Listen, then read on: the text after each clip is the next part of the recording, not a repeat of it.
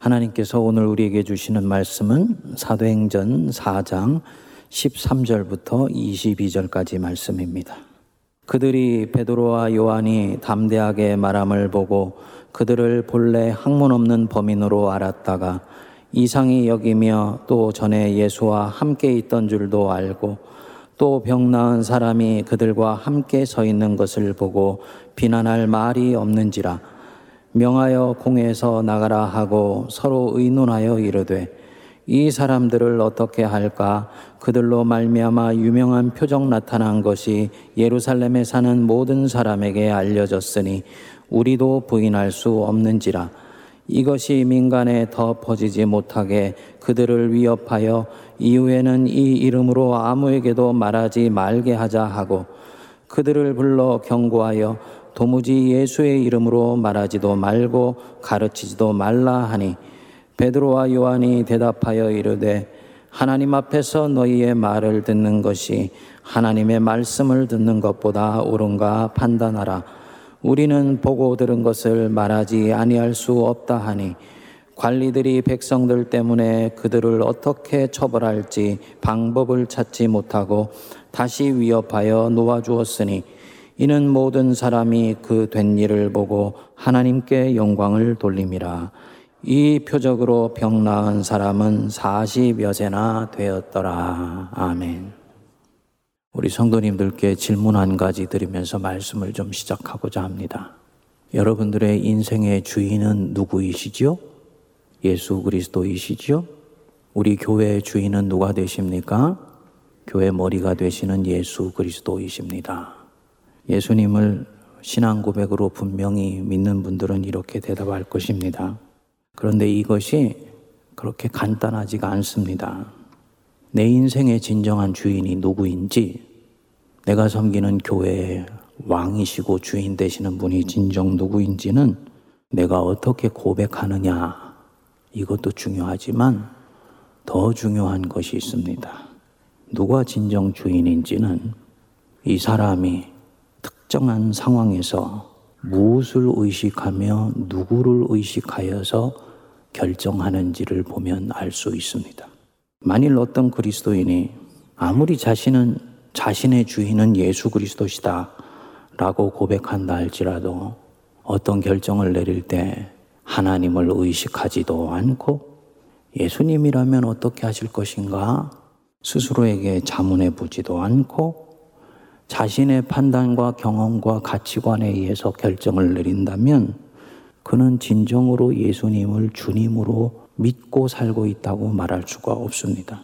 경험도 중요하고 가치관도 중요하지만 하나님의 뜻에 부합되는 범위 안에서만 이 경험이나 가치관은 의미를 갖는 것입니다. 지금 세간의 어느 공기업의 직원들 투기 사건으로 사회가 떠들썩합니다. 여야가 공분하고 국민들 전체가 속상해 합니다. 그런데 그 공기업에 한 그리스도인이 있다고 치시자고요. 그는 회사에서 A라는 신도시를 건설할 것이라는 정보를 알게 됩니다. 주변의 동료들은 이 정보를 듣고 은행에 용자를 내어서 신도시가 건설될 땅을 농민들에게서 사들이기 시작합니다. 거기에 두둑한 보상을 얻기 위해서 나무를 심지요.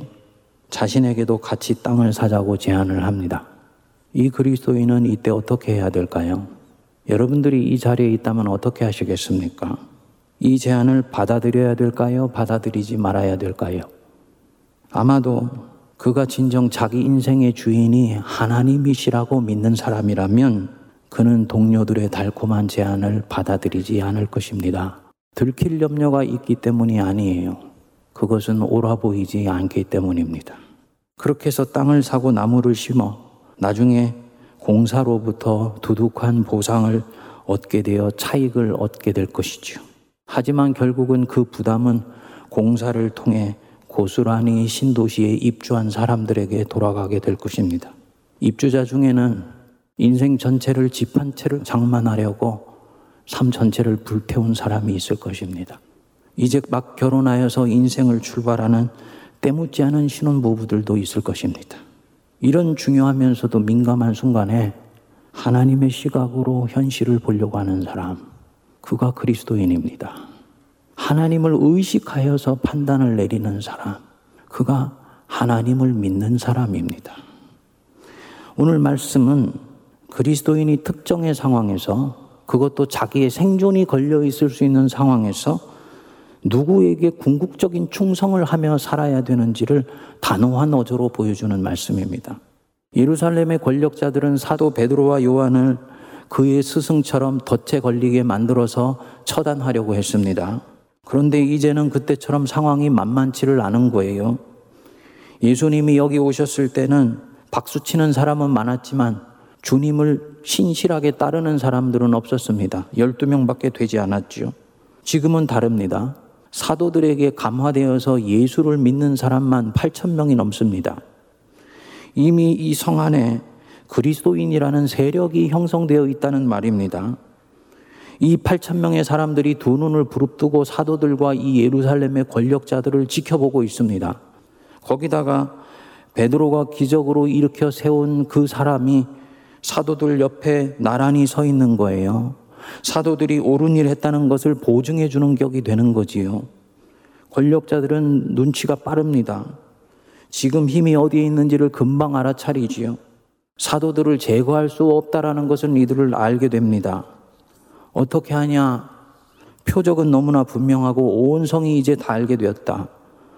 우리도 어떻게 할 수가 없어.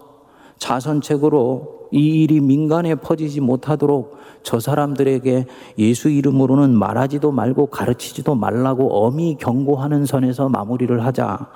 그리고 이렇게 논의를 하고는 사도들에게 일을 전했습니다.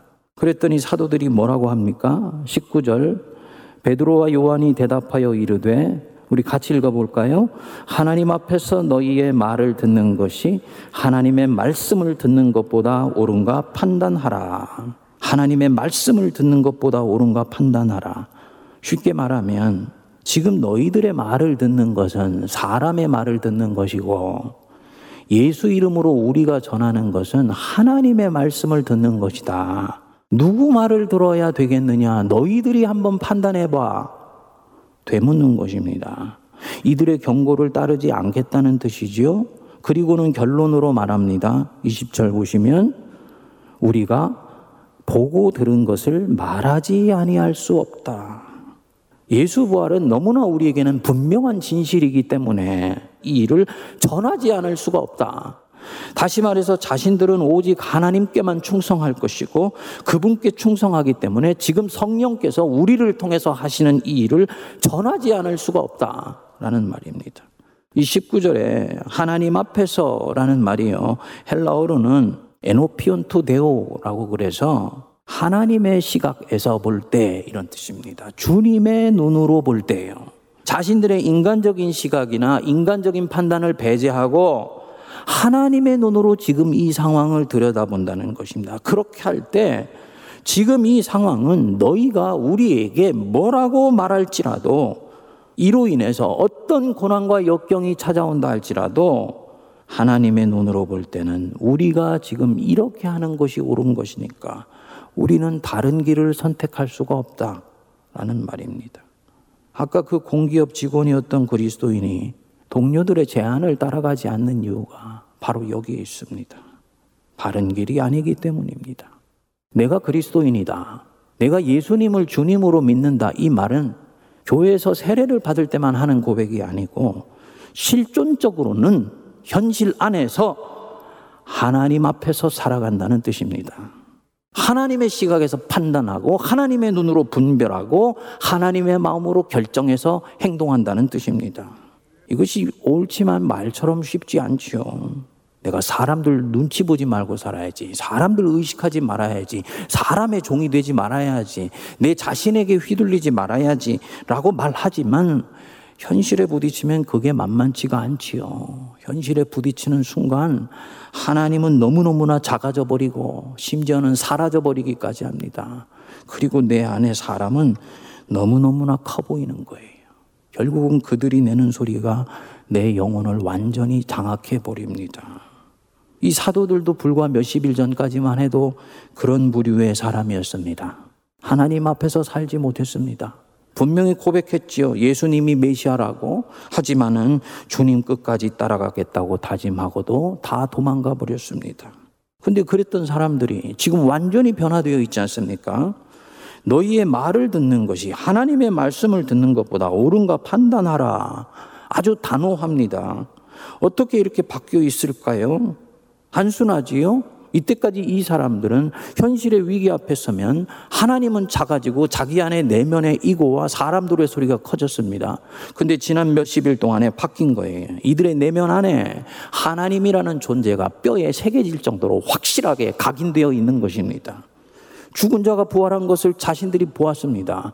그리고 그것이 우연히 일어난 일이 아니고 살아계신 하나님께서 무덤으로부터 예수님을 건져내셨다는 것을 본인들이 목격했어요. 아, 하나님 살아계신 분이시구나. 위대한 분이시구나. 나를 지켜보시고 계시는 분이시구나. 그 하나님이 우리를 너무너무나 사랑하셔서 지금 이 자리로 이끌어내신 것이다. 하나님의 임재 안에서 하나님의 인도하심 안에서 자신들의 인생이 지금 엮어져 가고 있다는 것이 부인할 수 없을 정도로 뚜렷하게 보이고 느껴지고 만져지시는 것입니다. 더군다나 예수께서 승천하시면서 성령을 보내주시겠다 그랬지요. 그 예수의 영이 자기들 안에 들어왔어요. 놀라운 일이 일어납니다. 하나님으로 자신들이 꽉 차 있다는 것을 느끼는 것입니다. 이게 성령이 충만한 것입니다.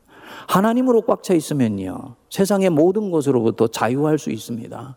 나를 묶고 있었던 그것들이 별로 그렇게 힘이 없는 것이었다라는 것을 알게 되는 거지요. 그렇기 때문에 이제부터는 걸을 때도 하나님 생각, 잠자리에 들어갈 때도 하나님 생각, 일어나자마자 잠에서 깨어나자마자 하나님 생각하면서 침상에서 기도하면서 하루를 시작하는 사람이에요. 그 심령이 주님으로 꽉 차 있기 때문에 당연히 하나님을 의식하면서 살아가는 사람이 되는 거지요. 그렇다면 어떻게 이 순간 권력자들이 자기들 입을 막는다고 해서 자신들 안전 위해서 하나님의 뜻과 상관없는 결정을 할 수가 있겠습니까? 어떻게 하나님은 어떻게 생각하실까? 이 하나님의 반응은 뒷전으로 두고 사람의 반응을 더 의식하면서 결정을 하겠습니까? 더구나 이들은 하나님을 전혀 의식하지 않고 살았을 때그 뼈아픈 고통을 알고 있는 사람들이에요. 성도님들 심리학에서 최적의 좌절이라고 있습니다. 어떤 사람이 변화하기를 원하지만 변화는 생각처럼 쉽게 일어나지 않는다 그래요. 어떤 경우에 변화되느냐? 개인이든 공동체든 자기 존재가 부러지지 않을 정도로 좌절을 경험해 봤을 때 비로소 변화가 일어난다는 것입니다. 이 베드로와 요한은 이 최적의 좌절을 경험한 사람입니다. 베드로가 예수님을 세 번 부인한 후에 성경에 보면 예수님의 눈빛과 베드로의 눈빛이 부딪혔다 그랬지요. 그 1초도 안 되는 그 순간을 베드로는 아마도 평생을 잊지 못할 것입니다.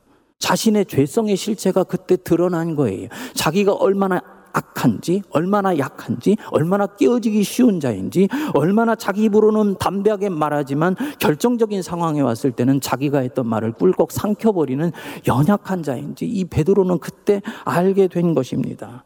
자기의 썩은 내면을 철저히 들여다봐야 했습니다. 얼마나 고통스러웠을까요? 주님을 배반한 결정을 그날 내리고 예수님이 디베라 바닷가에 찾아오시기 전까지의 그 며칠간 얼마나 숨통이 조여지는 것 같은 그런 하루하루를 보냈겠습니까? 아마도 다시는 그런 순간을 맞이하고 싶지 않을 것입니다. 베드로는 이제 압니다. 주님을 외면하고 나 살겠다고 결정한 후에 고통하는 것이 주님 뜻대로 결정한 후에 고난받는 것보다 훨씬 힘들다는 것을 이제는 압니다. 성도님들, 우리도 이것을 알아야 됩니다. 현대의 그리스도인은 두 개의 큰 우상을 섬기고 삽니다. 하나는 물질주의 우상, 하나는 사람이라는 우상입니다. 이 물질주의는 풍요의 가면을 쓰고 우리를 유혹합니다. 이 사람이라는 우상은 인간 중심주의, 민주주의라는 우상을 쓰고 우리에게 접근합니다. 오해 마십시오. 풍요해야지요. 하지만 이 풍요의 내용은 우리가 지금 생각하는 것과 다를 수 있는 거예요. 사람을 소중히 여겨야지요. 민주주의 중요하지요. 하지만 하나님이 중심에 선 위에 민주주의가 세워질 때 그 민주주의가 사람을 살리는 민주주의입니다. 그렇지 않으면 이것은 우중주의로 타락할 가능성을 언제나 가지고 있습니다. 그런데 안타깝게도 우리 시대 많은 사람들이 이 시대의 흐름에 현혹되어서 사람을 의식하느라고 진리를 외면하는 경우가 얼마나 많은지 모릅니다. 교회 안에서도 사람들을 의식하느라고 다른 사람이 어떻게 생각할까 의식하느라고 얼마나 하나님을 만홀히 여기고 심지어는 의식조차 하지 않으면 서 살아가는지 모릅니다. 하나님은 필요한 때만 주인이 되십니다. 그러면서도 계속 그 길을 걸어갑니다. 왜냐? 사람을 판단하고 먼저 사람을 의식하지 않으면 당장 압박을 받는데 하나님의 뜻은 당장 어겨도 크게 표가 나지를 않더라는 것입니다. 저는 죄악을 저질러서 벌 받았다는 사람을 한두 사람 보았지만 하나님 뜻대로 결정하지 않아서 내가 망했어요. 라고 말하는 사람은 한 사람도 보지를 못했습니다. 여기에 문제가 있는 거예요. 그런데 여러분, 만일에 서서히 망한다면요.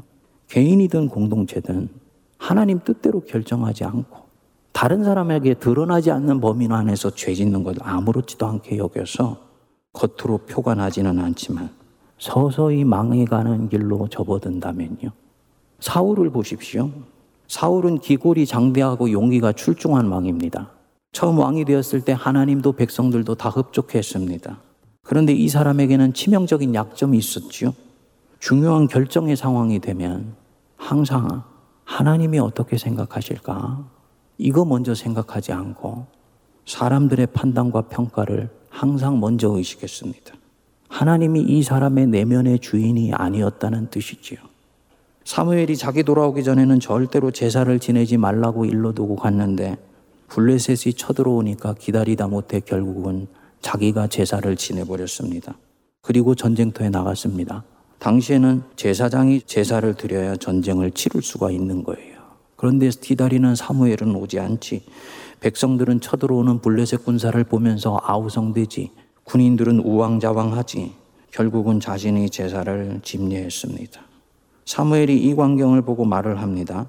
왕이 왕의 하나님 여호와께서 왕에게 내리신 명령을 지키지 아니하였도다. 그리하였더라면 여호와께서 이스라엘 위에 왕의 나라를 영원히 세우셨을 것이거늘 지금은 왕의 나라가 길지 못할 것이라 여호와께서 그의 마음에 맞는 사람을 구하여 그를 백성의 지도자로 삼으셨느니라.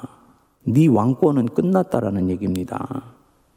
우리는 이 대목을 읽으면 지금 당장 이 사울에게 무슨 일이 일어날 것처럼 느낍니다. 그런데 그렇지 않습니다. 현실은 그런 방향으로 흘러가지 않습니다. 이 전쟁에서 이후에 요나단은 블레셋을 공격하고요. 이스라엘은 결국 블레셋을 패퇴시킵니다. 전쟁에서 사울이 승리를 거둔 것입니다. 백성이 그날 사울의 판단을 어떻게 생각했을까요? 융통성 있고 지혜롭게 보았겠지요. 왜냐? 전쟁에서 승리를 거두었으니까 결론적으로는 그가 옳았다고 생각했을 것입니다. 무슨 말이냐? 하나님을 전혀 의식하지 않고 자기 판단대로 자기 재치로 일을 했지만 현실은 표면적으로는 순탄했다는 말입니다. 이 기세로 사울은 결국 아말렉을 치러 나갑니다. 그리고 거기서 결정적인 죄를 저지릅니다. 사무엘이 생명이 있는 것은 다 죽여야 된다. 라고 말했는데 결국은 또 하나님 말씀을 취사 선택합니다. 양중에 토실토실한 좋은 것들은 살려주고 부실하고 마른 것들만 죽이는 거예요. 사무엘이 와서 말하지요. 왕이 여호와의 말씀을 버렸으므로 여호와께서도 왕을 버려 왕이 되지 못하게 하셨나이다. 이 말을 듣고 사울의 가슴이 철렁 내려앉았습니다. 사무엘을 붙들고 나를 위해서 빌어달라고 간구합니다. 사무엘이 결국은 이 사울의 간구를 뿌리치고 자기 있던 고향으로 돌아갑니다. 그런데 그 뒤에 이상해요. 사울의 왕위는 현실적으로는 아무 탈이 없이 계속 유지가 됩니다. 정신 증세가 좀 있기는 했지만 대세를 움직일 정도는 아니었어요. 그의 왕위는 계속 이어지고 몇십 년의 세월이 지나서 결국 다윗이 광야에서 왕의 제목으로 완성되어 갈 무렵에 길보아에서 블레셋과의 전쟁을 치르다가 전사를 하게 됩니다. 왕이 전쟁에서 죽는 거 이 사무엘의 심판의 말을 제하고 보면 그것은 자연스러운 일이었습니다. 당신에는 비일비재하게 일어나는 일이었고, 심지어는 왕이 전쟁에서 죽는 것을 명예로 알았습니다. 여러분, 이것이 현실에서 하나님을 의식하지 않고 살아가는 사람들에게 일어나는 현상입니다. 너무나 서서히 일어나니까 아무 문제가 없는 것처럼 보입니다. 여기에 함정이 있는 것입니다. 사실은 하나님이 사울에게 돌아올 기회를 주신 것인데 그는 자신에게 별탈이 없는 걸 보고 사무엘이 했던 말처럼 상황이 악화되지 않는 것을 보고 끝까지 그렇게 사는 길을 택해 간 것입니다. 결국 어찌 되었습니까? 표면적으로는 전쟁사 같았습니다. 그런데 하나님은 자신의 손을 보통 사람의 눈에는 드러내 보이시지 않고 세운 왕을 패하시고 그의 인생과 그의 가문을 끝을 내신 것입니다. 교인인 우리도 마찬가지예요. 하나님 뜻대로 살지 않아도 하나님 진지하게 의식하지 않고 내가 원하는 대로 결정해도 당장 큰 일은 일어나지 않습니다. 심지어 하나님 뜻을 빙자하여서 악을 행하기까지 해도 무사해 보일 수가 있습니다. 들키지 않게 도둑질하고 용서를 구하고 또 도둑질하고 또 용서 구하고 신앙생활을 하는 거예요. 하나님이 자비가 많으시기 때문에 용서하시고 기다리시는 거지요. 그런데 우리는 표면적으로는 아무 탈도 없는 것처럼 보이기에 계속 그렇게 해도 된다고 생각하는 것입니다. 하지만 성도님들, 하나님은 다 지켜보시고 계십니다. 다 계산하시고 판단하시고 계세요. 도둑질에 고생하는 사람을 생각해서라도 그의 인생은 보이지 않게 서서히 쇠락하게 됩니다. 또 그렇게 되어야 하나님이 공의로우신 분이신 거지요. 저는 예수를 믿으면 믿을수록 목양을 하면 할수록 심판은 반드시 있어야 되는 것이다. 라고 믿게 됩니다. 왜냐? 세상엔 때때로 너무나 억울하고 너무나 안타까운 일들이 많기 때문입니다. 마찬가지로 하나님 앞에서 살아가면서 하나님의 눈으로 결정하는 사람들, 좁은 문으로 들어가는 사람들, 이 사람들 하나님 뜻대로 바르게 결정했다고 해서 갑자기 좋아지는 일 없습니다. 오히려 사울과 반대 경우로 현실은 그렇게 움직이지 않아요. 오히려 그것 때문에 직선으로 갈 길을 돌아가기도 하고요.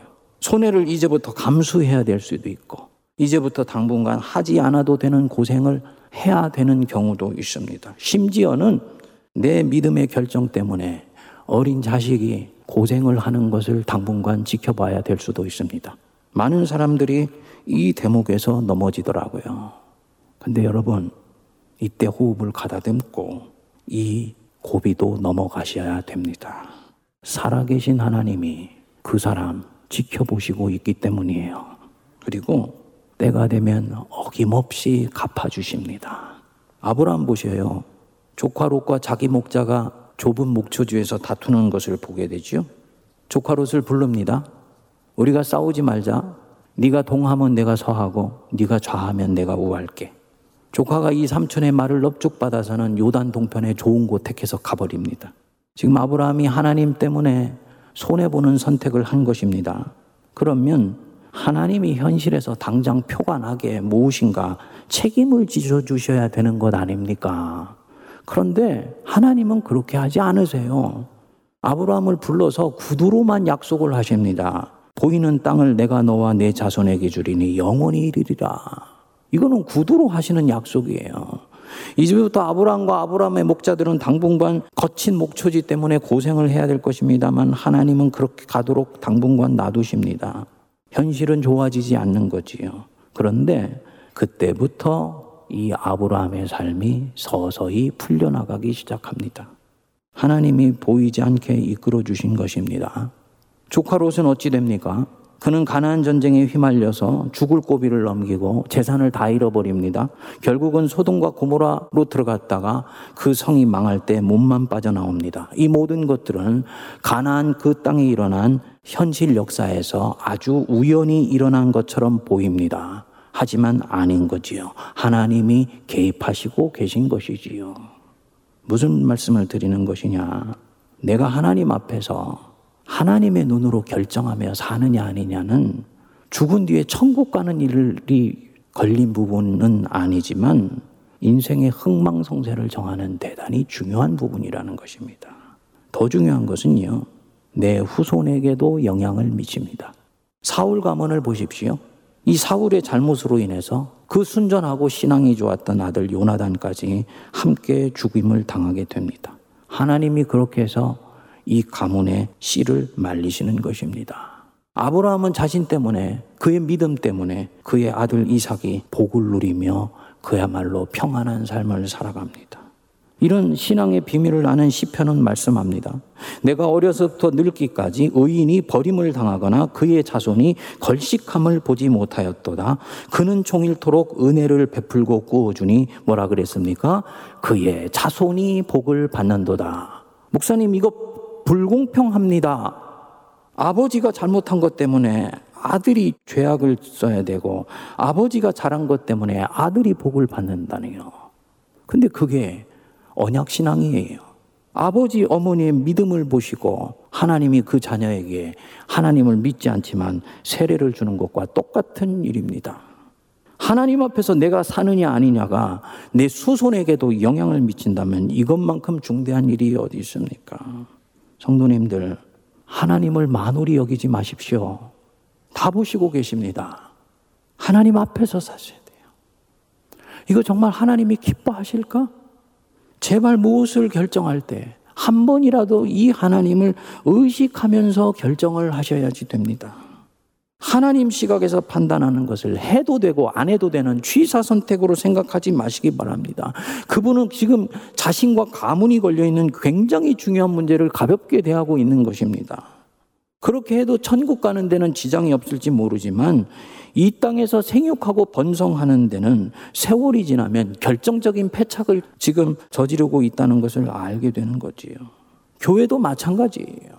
우리에게 물질이 있는가 없는가, 사람들이 우리를 어떻게 보는가, 이 시선에 좌우되지 말고 끊임없이 하나님의 뜻이 지금 어디에 있습니까? 이것을 물으면서 교회의 길을 정할 수 있을 때 이 교회가 천국 보화를 지금 천국에 쌓아두고 있는 복된 공동체가 되는 것입니다.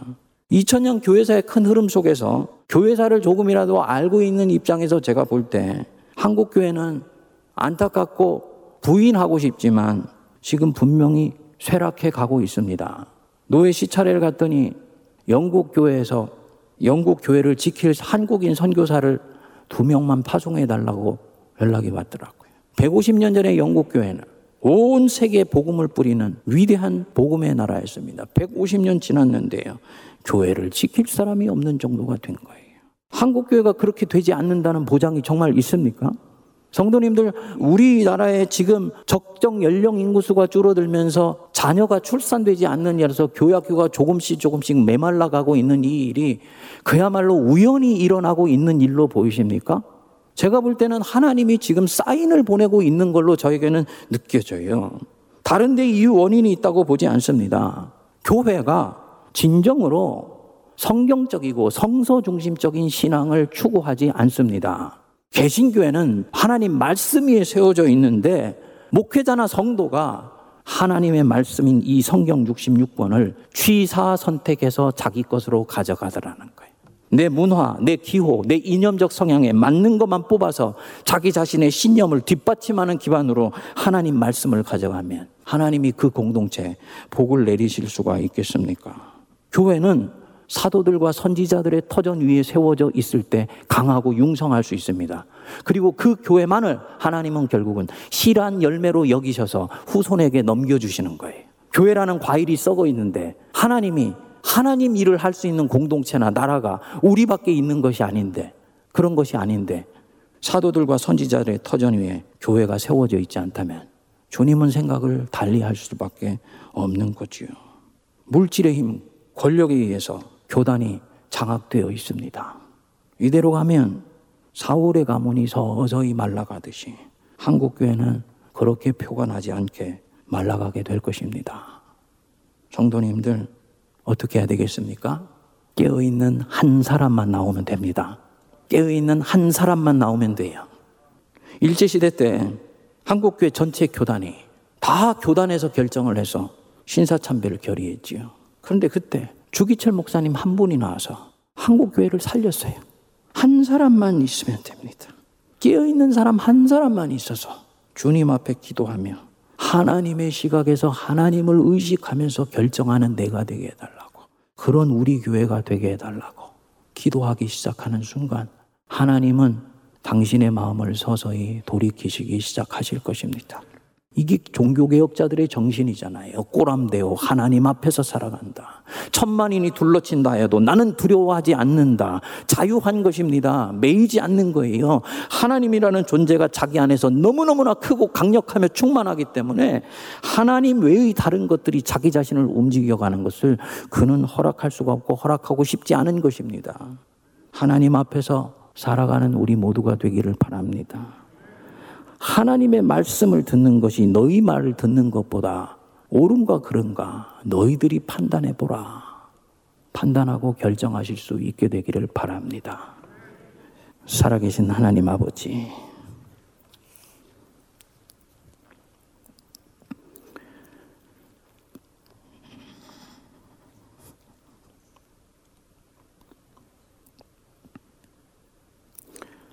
말씀의 기반 위에 세워진 개신교회라 하나.